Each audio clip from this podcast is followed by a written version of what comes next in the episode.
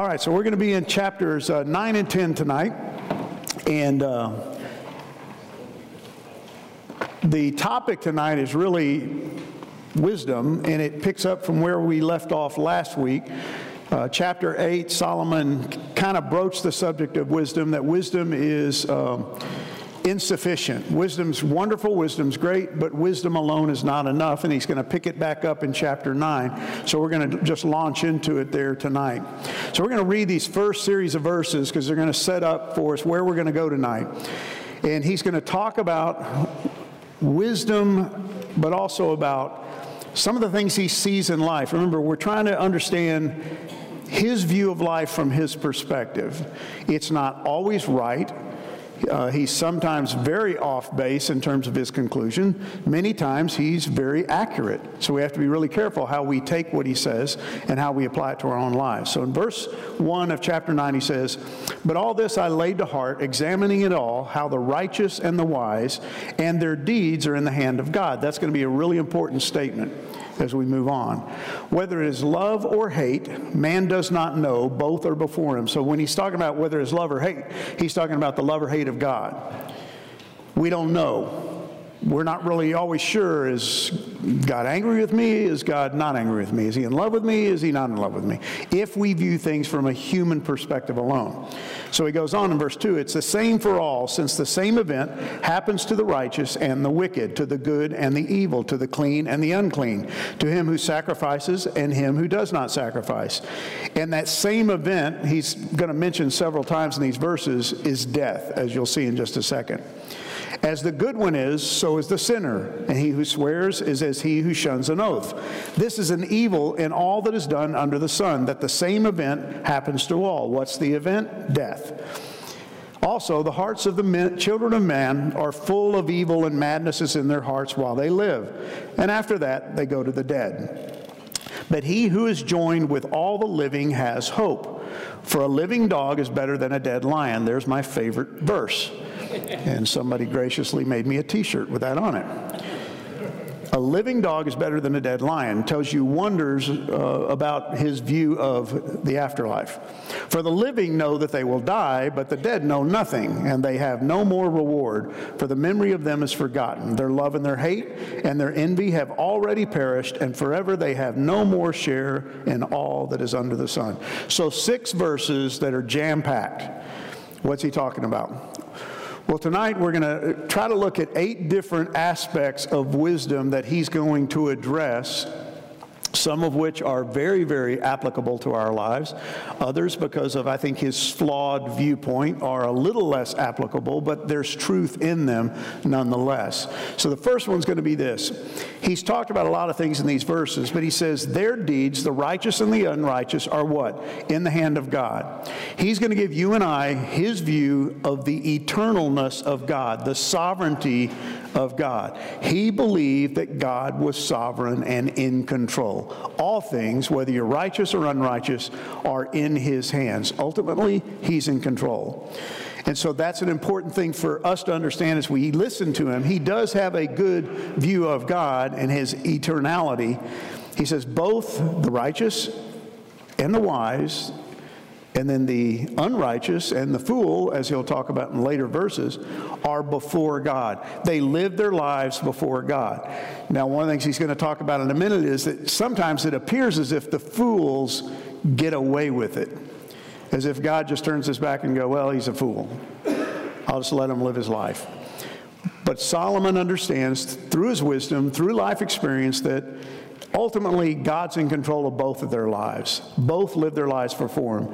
It's the same for both. So God is a God of eternity. And uh, that's an important thing for us to recognize, even though you're, you're probably sitting there going, Well, I knew that. But do you live like it? Do you live as if you believe that God is the God of eternity, that God has no beginning and no end, that God is all powerful, all knowing? He can look into your life and my life. He can look into the life of any individual and he can see the beginning and the end because he already knows the beginning and the end. God is in complete control. He is eternal, He is supernatural, and He is sovereign. So, this is His way of saying God's in control. And uh, what you got to understand is when you're talking about Solomon and when you're listening to Solomon, he has that perspective that has a limitation built into it. And it's the Hebrew perspective of an Old Testament Hebrew that they don't know what the future holds. They don't know what's after the grave. They know there's something, but they aren't sure what it is. And so he has a limited understanding of this eternal nature of God. He doesn't get eternity. Well, the truth is, I don't get eternity. I don't fully comprehend eternity, what that means and what that looks like. I don't know what an eternal state is going to feel like, be like, because I'm a limited human being who lives within space and time, and I know, I know what time feels like, and I know what getting old feels like, and I think I know what death may be like, but I don't know what eternity is going to be like. So he's got a limited perspective, and he brings that to the equation. But he does know this that all men's lives, whether they're good, they're bad, they're evil, they're wicked, they're righteous, whether they give sacrifices or don't give sacrifices, are in God's hands. And, and we read that and we think, well, yeah, that's, that's right. That's a good thing. But sometimes Solomon sees it as a negative thing because he sees the incongruities and the inconsistencies that take place in life between the evil and the good. And he goes, I don't get it. We're both in God's hands, but why does he succeed and I fail? Why does he get away with murder, literally, and I can't get off with anything. But he does believe God's in control. And you hear in his voice in these verses that resignation and, and resentment of, okay, God, you're in control, but what are you doing? Why are you letting these things happen? And, and, if you're anything like me, you've, you've had those feelings, right? When you see something unjust happen, or maybe something unjust happens to you, and you go, why me? There are men in this room who I know their stories and they've, they've lost loved ones unexpectedly. And you can't help but go, why? Why is this happening?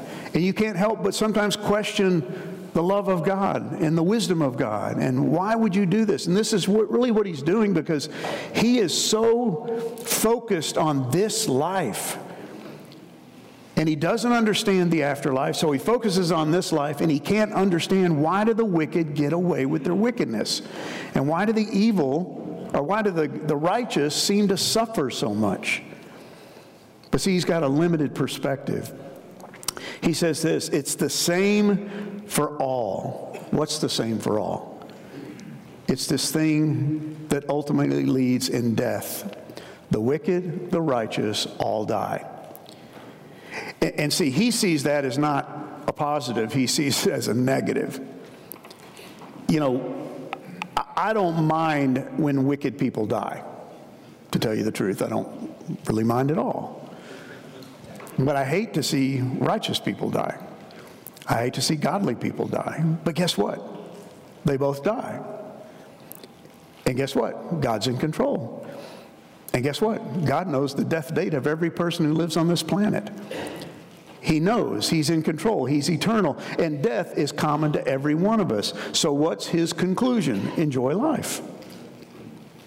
And He tells us, enjoy life because this is your reward. This is one of those. Um, statements from Solomon that we need to reject out of hand. It sounds nice, but it's wrong. He says, Enjoy your life. This is your reward. Now, the enjoy your life part is not wrong. You should enjoy your life. You should enjoy your family, your kids. Um, sometime within the next probably hour, I've got a daughter in law who's going to give birth to a, my sixth grandchild, and I'm going to rejoice in that, and that's wonderful, and it's great. And if the, my prayer is the baby's healthy and she's healthy, and we should rejoice in those things. Rejoice in your job, your marriage, your kids, your grandkids, your health. But he says, This is your reward. And that's where he gets squirrely. Because his viewpoint is totally focused on this life. The word he uses in the Hebrew is this, this Hebrew word shalek, and it means your portion, your share, your inheritance. That's literally what the word means. It's your inheritance. So, what he's telling you is enjoy this life because this is what you get. This is it. This is your inheritance. But we know from the rest of the Bible, and especially the New Testament and the Gospels in particular, that that's not our inheritance. This is not our inheritance. We can enjoy blessings here, but this is not the end. This is not all we get. That's why he says, For the living know that they will die, but the dead know nothing, and they have no more reward, no more shelek, no more inheritance, no more portion. Wait a minute, Solomon. What about heaven? I think if you held a gun to Solomon's head or a javelin, he couldn't tell you about heaven. If you go back and read Hebrew literature from the Old Testament, from that time period, there's not much in there about heaven. Most of what we know about heaven we get from the New Testament. So he just sees it as there's no more reward, there's no more inheritance, there's no more portion because nobody knows what's next. Now, we've talked about this before, but this is critical for us to understand everything he says and how it infiltrates and it taints his conclusions about life. And the reality is, even in us as believers in Jesus Christ who believe in the gospel, who believe that Jesus Christ died, rose again, went back to heaven, is going to come back to earth, has prepared a place for us, is going to take us there, we still live as if this is where all our reward takes place. And when we don't get it, we get frustrated and we don't understand why didn't I get the promotion? Why didn't I get a raise? How come I have to suffer? How come my wife got cancer? How come, how come, how come, how come? And Solomon is a great example of short sightedness. This myopic, I can't see beyond the end of my nose kind of life that many of us live as Christians, and we shouldn't. So he goes on in verse 11, he says, I saw that under the sun the race is not to the swift, the battle is not to the strong, the bread doesn't go to the wise, riches to the intelligent, nor favor to those with knowledge. Now, what do you think he's talking about? Just the unfairness of life. And, and we read these statements, and they're, they're kind of proverbial in their, their language, but the fastest guy doesn't always win, right? You, have seen those YouTube videos of the, the guy who trips and falls and he doesn't win the race, even though he was the fastest on the track. We know that not always the strongest win the battle. It's the way life is. It's the nature of life. Sometimes the weaker ones win. It's, it's the incongruities, the inconsistencies, and the frustrations of living on this planet. But he says, I've watched this. The wise, wisest person doesn't always get the bread. They don't always get rewarded. And he's going to give us an example of that in just a second. And what he says is that, but time and chance happen to them all. It just happens. So it's interesting that he said, God is eternal, God's in control, God is sovereign, everybody's under the rule of God, but time and chance happens to them all. Which is it, Solomon? Make up your mind. But see, that's that human perspective that we bring to our circumstances. We, we say God's in control, but then when something happens we don't particularly like, the faster winner doesn't win, we go, well, that's just bad luck. It's just, yeah, it's just bad luck. Just happens. So he's, he's somewhat unsure in his relationship with God. He's somewhat unsure about what he believes about God because he goes back and forth he says, Man doesn't know his time. And he's right. I don't know my time. Do you know your time? Do you know when you're going to die? Unless you pl- uh, planned your suicide, you don't. I hope you haven't. But we don't know when we're going to die. And then listen to what he says like fish that are taken in an evil net, and he's talking about his time, every man's time. So he compares it to an evil net, like birds that are caught in a snare, so the children of man are snared at an evil time. What does that tell you about his view of death? Is he looking forward to it? He, he got a great view on death. You know, man, take me now, Lord. Yea, Lord Jesus, come. You know, I'm ready. Take me. No, he's like, it's evil. It's evil. Death is evil. Because once death happens, guess what? No more reward, no more shelek, nothing beyond that. It's an evil time and it suddenly falls upon you. You're doing your business, you're going about your day, and suddenly, bam, you're dead and he does not look forward to it. Now, I, I, don't particularly look forward to my death, but I don't fear my death. I don't go out and flaunt death, but I'm not scared of death because I think I know what's beyond because of what the scriptures tell me and what God has promised me.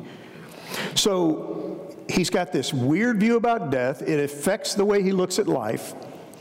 And what he concludes is that those who are well deserving don't always get what's expected. And isn't that true of living in this planet under the sun? This is the way it is, that not the people who deserve certain things don't always get it. They sometimes get what they don't deserve, and those who deserve the worst get the best. It's frustrating. we don't get it. We don't understand it. We don't know why these things happen. And all he can say is it's just a product of time and chance. It's just one of those things. But see, if you take that attitude, then you've suddenly said that God's not in control. That God is aware of what's going on in your life, and God's not, not up in heaven ever wringing his hands and going, Oh my gosh, how did that happen? I turned my back and look what happened. Ken's in trouble again. He screwed up again. I can't ever take my eyes off that guy. No, he's in control. It's not a product of time and chance. It's the product of an all knowing, all powerful God. And we are not just victims of our circumstances. See, the world lives that way, right? That's the only way they can understand life. It's just, I'm a victim of circumstance. I couldn't help it. I couldn't prevent it. It just happened. But we, as believers in Jesus Christ, should know better. He, as a follower of Yahweh, should have known better. And having been taught by his father David, he should have known better that this is not true. We're not all just victims of our circumstances. Go back and read some of your own father's Psalms, Solomon that he understood that God was there with him in the cave when he was hiding from King Saul. He knew that God was protecting him. Yes, there were days when he went, I don't get it, I don't understand it. Where have you gone? Why have you forsaken me? But he always came full circle and said, But you are my rock, you are my fortress. In you I will find refuge. He knew that God was in control. And when he got the chance to kill King Saul on two different occasions, and his soldiers said, Take his life now and you can become king, he said, No, God's not giving me that privilege. He's the Lord's anointed. And when the time is right, in God's timing, he'll put me on the throne. See, that's not chance. That's not just time and circumstances. That's my God's in control. And you and I have got to get that through our heads that whatever happens to you, tonight, tomorrow, the rest of this week, next week, this month, this year, God is in control He knows what's going on. And Solomon had lost sight of that. He says in verse 13, I've seen this example of wisdom under the sun, and it seems great to me. And he's going to give us a little story, and I don't think it's a story, I think it's a real life situation that he experienced, he saw, and he's going to relate it to you and I. He says, There was a little city with few men in it, and a great king came against it and besieged it, building great siege works against it. So you got this little city, defenseless, helpless, no army, and there, this king comes against him with all his army, builds siege works all around this little city, and they're in trouble. And Solomon says, But there was found in it a poor wise man, and he by his wisdom delivered the city. Yet no one remembered that poor man. Does that sound like the story of your life? You know, man, I do all this stuff and nobody remembers. I never get credit. I work so hard, nobody rewards me. Well, here's this guy. He saves the city. We're not told what he did, how he saved the city, but somehow, through his wisdom, he saves the city and nobody remembers him. And yet Solomon says, here's a great story about wisdom, and I want to relate it to you. He says, I say that wisdom is better than might, though the poor man's wisdom is despised and his words are not heard.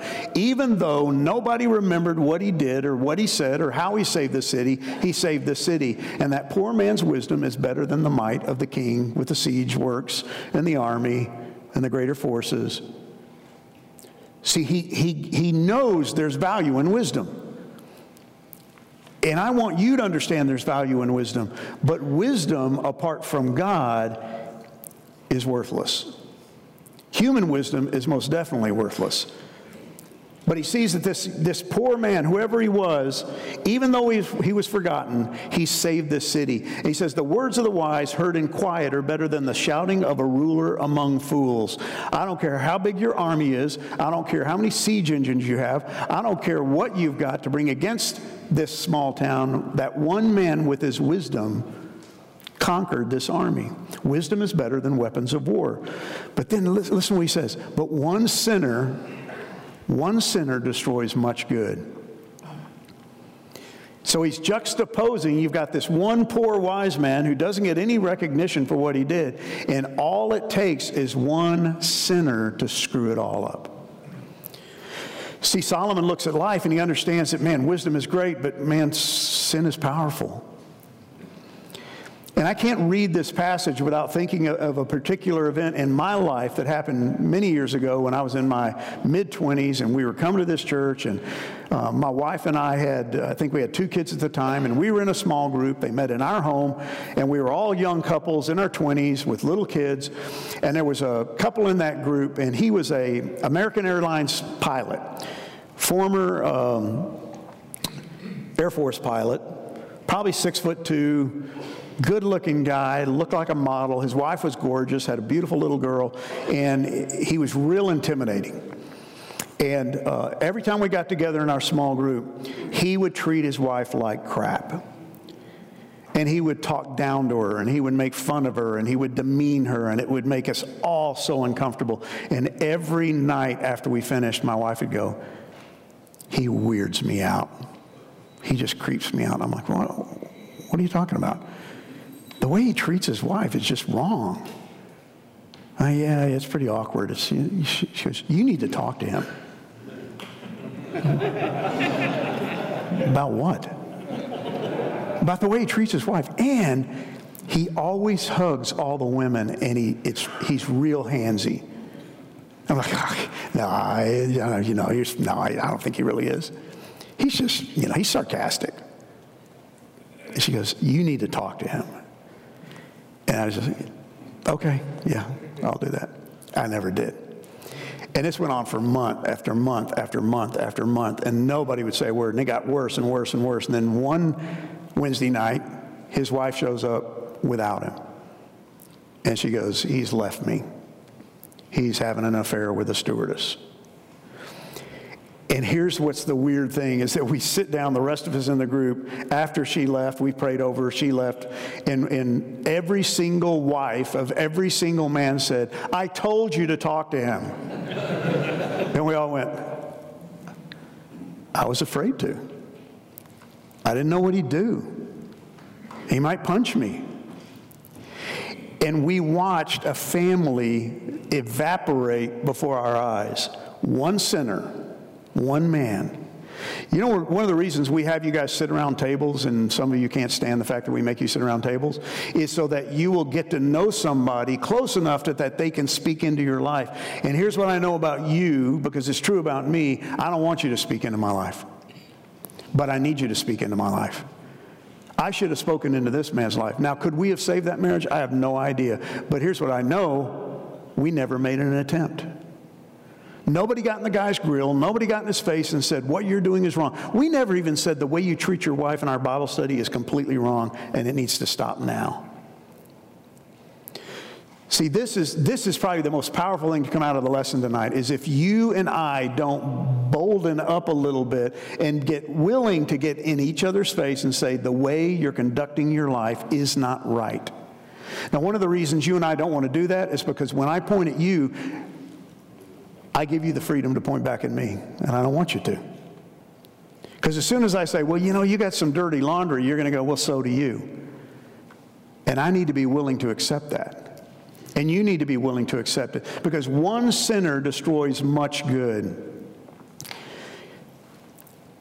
Here's one poor wise man that saves an entire city, but Solomon goes, all it's going to take is one idiot to destroy a marriage, to destroy a family, to destroy a church, to destroy a community.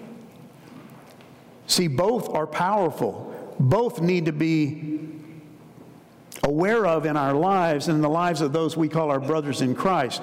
You see, he says the wise guy, the, the poor man who saved the city, doesn't get rewarded. Nobody recognizes him, nobody remembers his name, but there's value in what he did. Who cares if he got recognized? What if I had been bold enough to stand up to that guy and, and even if he'd punched me in the nose, it would have been worth it if it would have saved that family.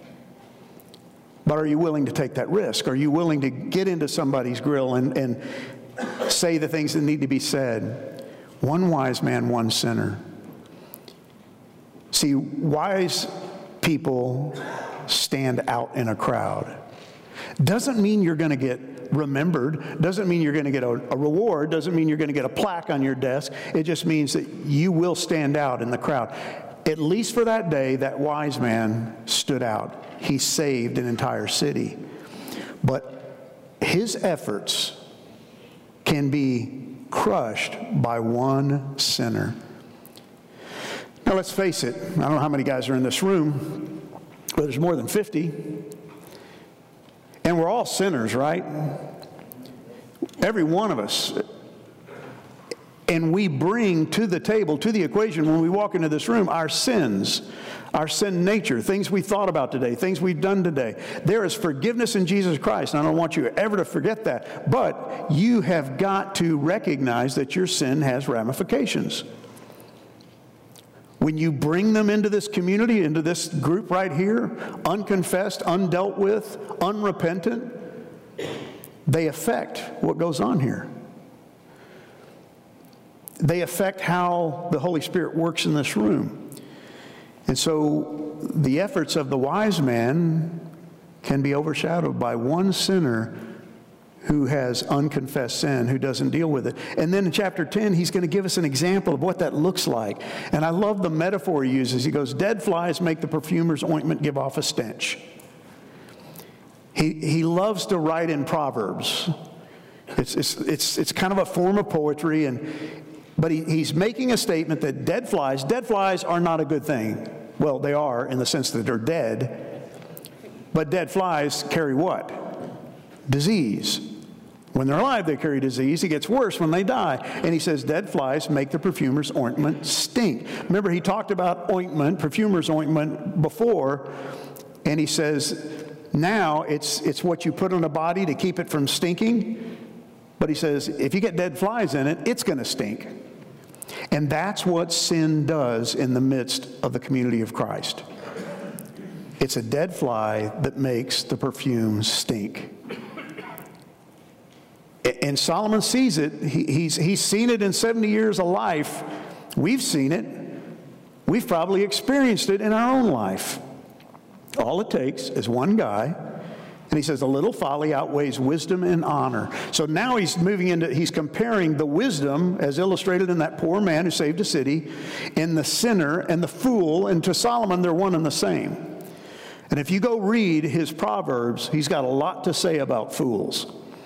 And if you've never studied the fool in the book of Proverbs, you need to. It's a powerful statement about what it means to live as a fool. And every one of us, according to Proverbs, is born a fool. Your kid was born a fool. The little grandbaby that's going to be born, maybe now, maybe in the next hour, is going to be born a fool. Her name is Evie. Evie is a fool. I love her. Haven't seen her yet, but I love her. But she's a fool because God says we're all born fools without wisdom, without knowledge. And he says, A little folly outweighs wisdom and honor. A wise man's heart inclines him to the right, but a fool's heart to the left. That is not a political statement. Okay? Don't put that on a coffee mug. Don't put it on a plaque out in your front yard. It has nothing to do with what you think it's talking about. He says, Even when the fool walks in the road, he lacks sense. And he says to everyone that he's a fool. Now, he's not verbally saying, Hey, look at me, I'm a fool. He just lives his life and he's a fool. Fools are easy to see. And, and the greater they get in their foolishness, the more they shine like fools. They don't think they're a fool. They don't think they act like fools. They think they're wise, but they're not. And their fool, foolishness stands out like a sore thumb. If the anger of the ruler rises against you, do not leave your place, for calmness will lay great offenses to rest. He's just talking about, man, if you're going to be one or the other, be wise. Don't, don't, don't talk back to your boss. Don't read your boss the riot act because he can fire you. Don't be a fool. Be wise. Be careful. Calmness will lay great offenses to rest. And then he goes on, there's an evil that I've seen under the sun, as it were an error proceeding from the ruler. Folly is set in many high places, and the rich sit in low places. He says, fools get rewarded, they get the better job, and those who are rich get demeaned and they get put in low places. I've seen slaves on horses and princes walking on the ground like slaves. I don't get it. And you can hear in his voice, he doesn't like it. I don't like it. I don't like it when fools get rewarded. I don't like it when those who are undeserving get what they don't deserve. They don't get the evil they deserve, they get good things. I don't like that. Neither does Solomon. But here's what I know that I think sometimes he lost sight of God's in control. God knows what he's doing. Give God time. It's not over yet. So he talks about folly and he's basically going to tell us that a fool can't be avoided. He will make an impact in your life. If you live like a fool, it will impact the lives of those around you. If you have a son or daughter who is a fool, and if they're born a fool, guess what? They remain a fool until you help them migrate out of their foolishness. And they only get worse over time. Innocent fools, babies, become non innocent fools. And so we have to help them. And that's why he says, Dead flies make perfume stink, a little folly outweighs wisdom, and fools stick out like a sore thumb. They're all around us. And yet, they get rewarded. They end up in high places. They get the corner office. They get things that we think we're deserving of, and maybe we are deserving of. But you know what? I'd rather be the poor, wise man who never gets recognition, and I do the right thing and I save the city, than to be a fool who rides on a horse, sits in the corner office, and gets all the accolades. Because guess what? Fools destroy communities, they don't build them up, they don't save them. This, this part is one of my favorite parts in the whole book of Ecclesiastes because he's going to talk about work, your work and my work, but he's going to use some interesting analogies. And he says, He who digs a pit will fall into it. That's a job, right? You're digging a pit. But he's got such a pessimistic view on life. Because if you dig a pit, you could fall into it. He's not done. A serpent will bite the hand of him who breaks through a wall. So if your job is to break through a wall, you're working on a construction team, you got to break through the wall. Well, you get to the other side, you get bit by a serpent. Solomon, what's wrong with you? Does everything have to be negative to you? Then he says, He who, quarrel, who quarries stones is hurt by them. So you go out to quarry stones and one falls in your head. It doesn't always happen, but it could happen. He who splits log is endangered by them. And then he says, if you happen to split logs for a living and you use a blunt iron, guess what? You're going to have to work harder. What, what's he trying to tell you and I? That these things are inevitable. They're part of living life whatever you do for a living, I don't know what you do, but whatever it is, there are occasions when it can harm you. It doesn't always turn out well for you. It doesn't always go well for you. And so he's just saying, this is kind of life. You do your job, you quarry the stones, one falls in your head, one crushes your foot. You go to split logs and you get crushed by a log. Things just happen. And he's not talking necessarily about wisdom or foolishness at this point. He's just talking about living your life under the sun. And he's telling you, though, that wisdom isn't foolproof. It doesn't always protect you from everything. Remember, wisdom's a good thing, it's a gift from God. And it's better to be wise than a fool, but it's not going to protect you from all harm. It doesn't keep you from all occupational hazards that come along. It can protect, but it can't prevent necessarily. You can do your job great and things go south. You can do all the research you need to do to invest wisely, and suddenly that company goes belly up and you lose everything you invested. Doesn't mean you're a fool, it's just part of what happens. It's part of life.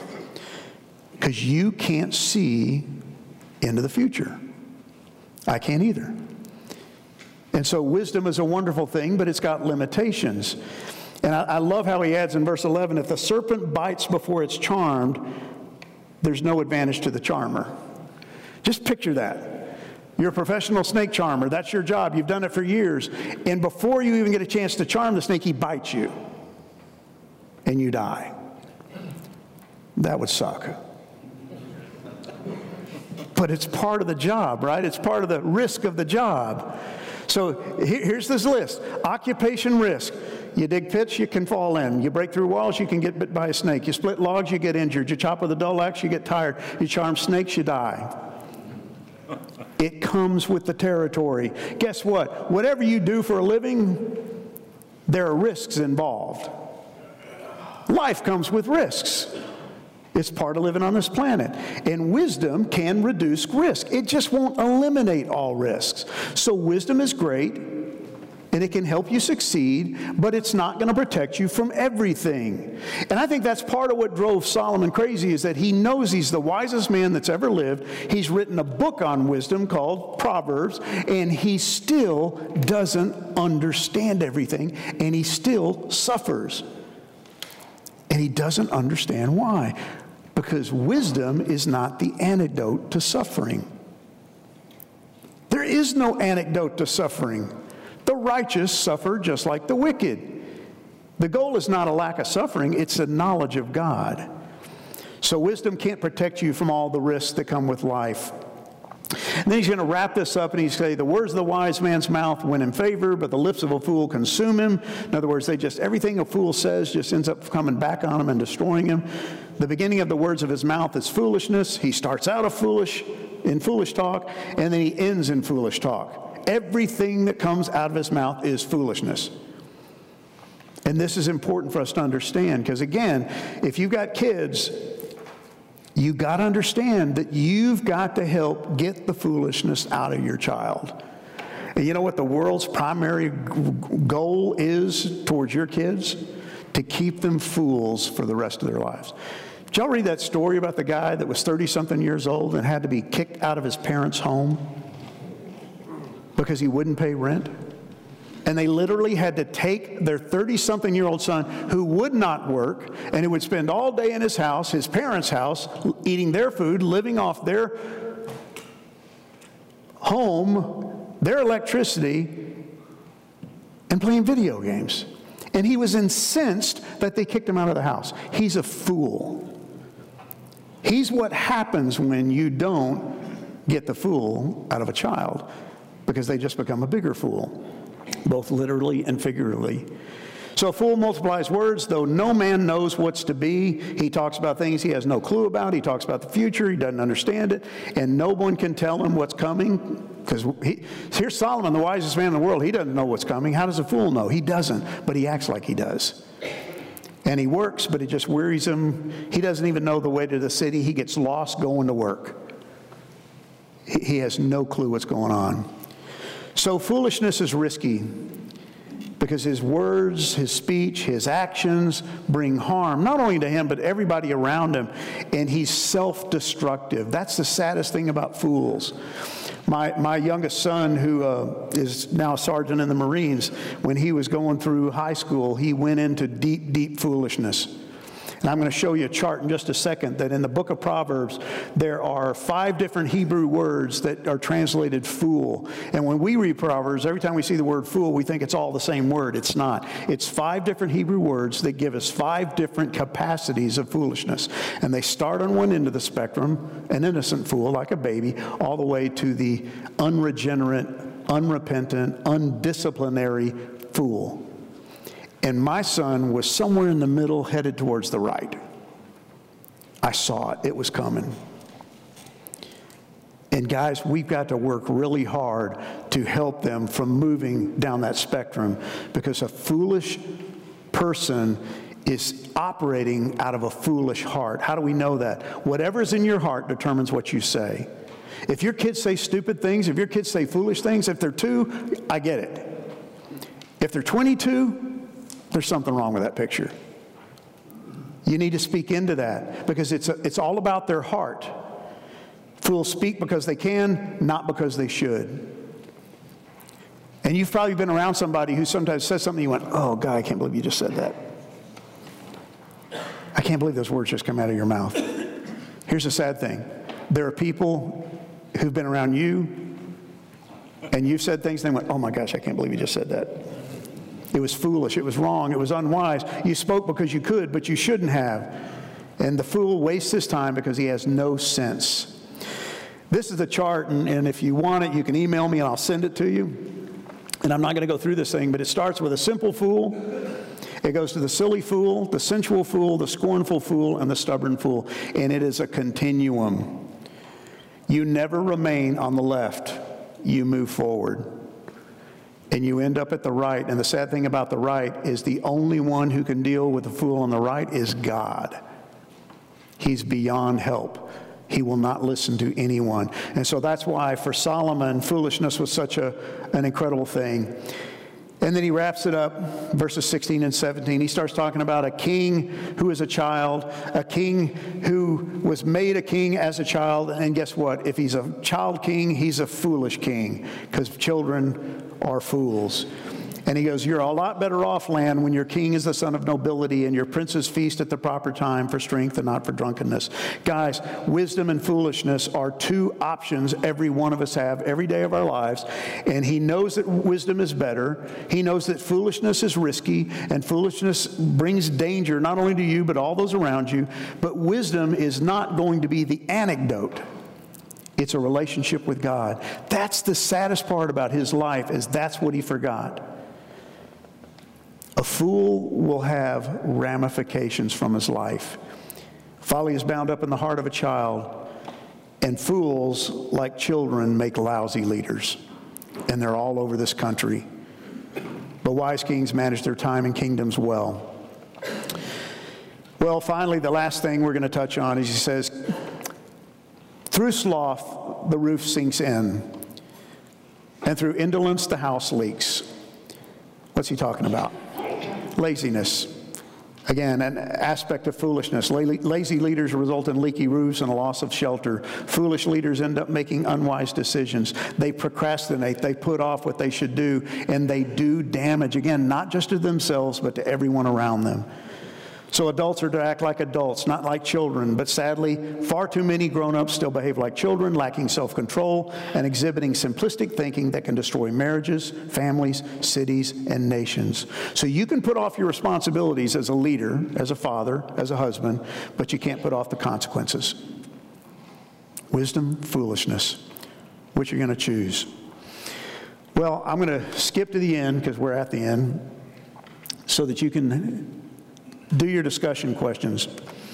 And, and this particular topic is, is not a fun topic in the sense of talking about foolishness. Nobody wants to admit they're a fool. Nobody wants to admit that they lack wisdom. Nobody wants to admit that maybe they live their lives as if God doesn't exist or that, you know, I can do this without him. But that's why these questions are so important. So, the first one I want you to discuss is the ways in which we as believers can misuse and abuse the good gifts God has given us.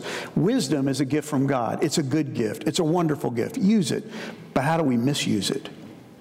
How do we become so wise that we don't think we need God? We all live our lives either exhibiting the characteristics of a fool or those of a wise man. What do you think makes the difference, and how can we spend less time acting foolishly? This one is huge. If not for you, Think about it for your children. How can you help your sons act less foolish and be more wise in their decision making? And finally, share some practical ways in which we, use, we can use godly wisdom to impact our lives, our families, our communities, and our culture. How can we do that? Because here's what I know God wants you to be wise. God wants you to live wisely. God wants you to lead wisely. He wants you to be a wise father, a wise husband, uh, a wise businessman. How can we pull that off? What's the key? Let me pray for us. Father, thank you for the words of Solomon. Thank you, more importantly, for your wisdom that you gave Solomon and that has been imparted through him into this book. Lord, help us to weed through some of his misperceptions and his confusion, and help us to understand, Father, that wisdom is a wonderful gift from you. Don't let us abuse it. Foolishness is a dangerous thing that every one of us are prone to. We're drawn to it, we're born into it, and it's so hard to get out of it. But everything is possible with your help. And my prayer is, Father, that every one of us in this room, myself included, would become less and less like fools and more like your Son, Jesus Christ. So bless the time around the tables, and I pray that uh, it would be a rich time and a sweet time. And I pray this in Jesus Christ's name. Amen.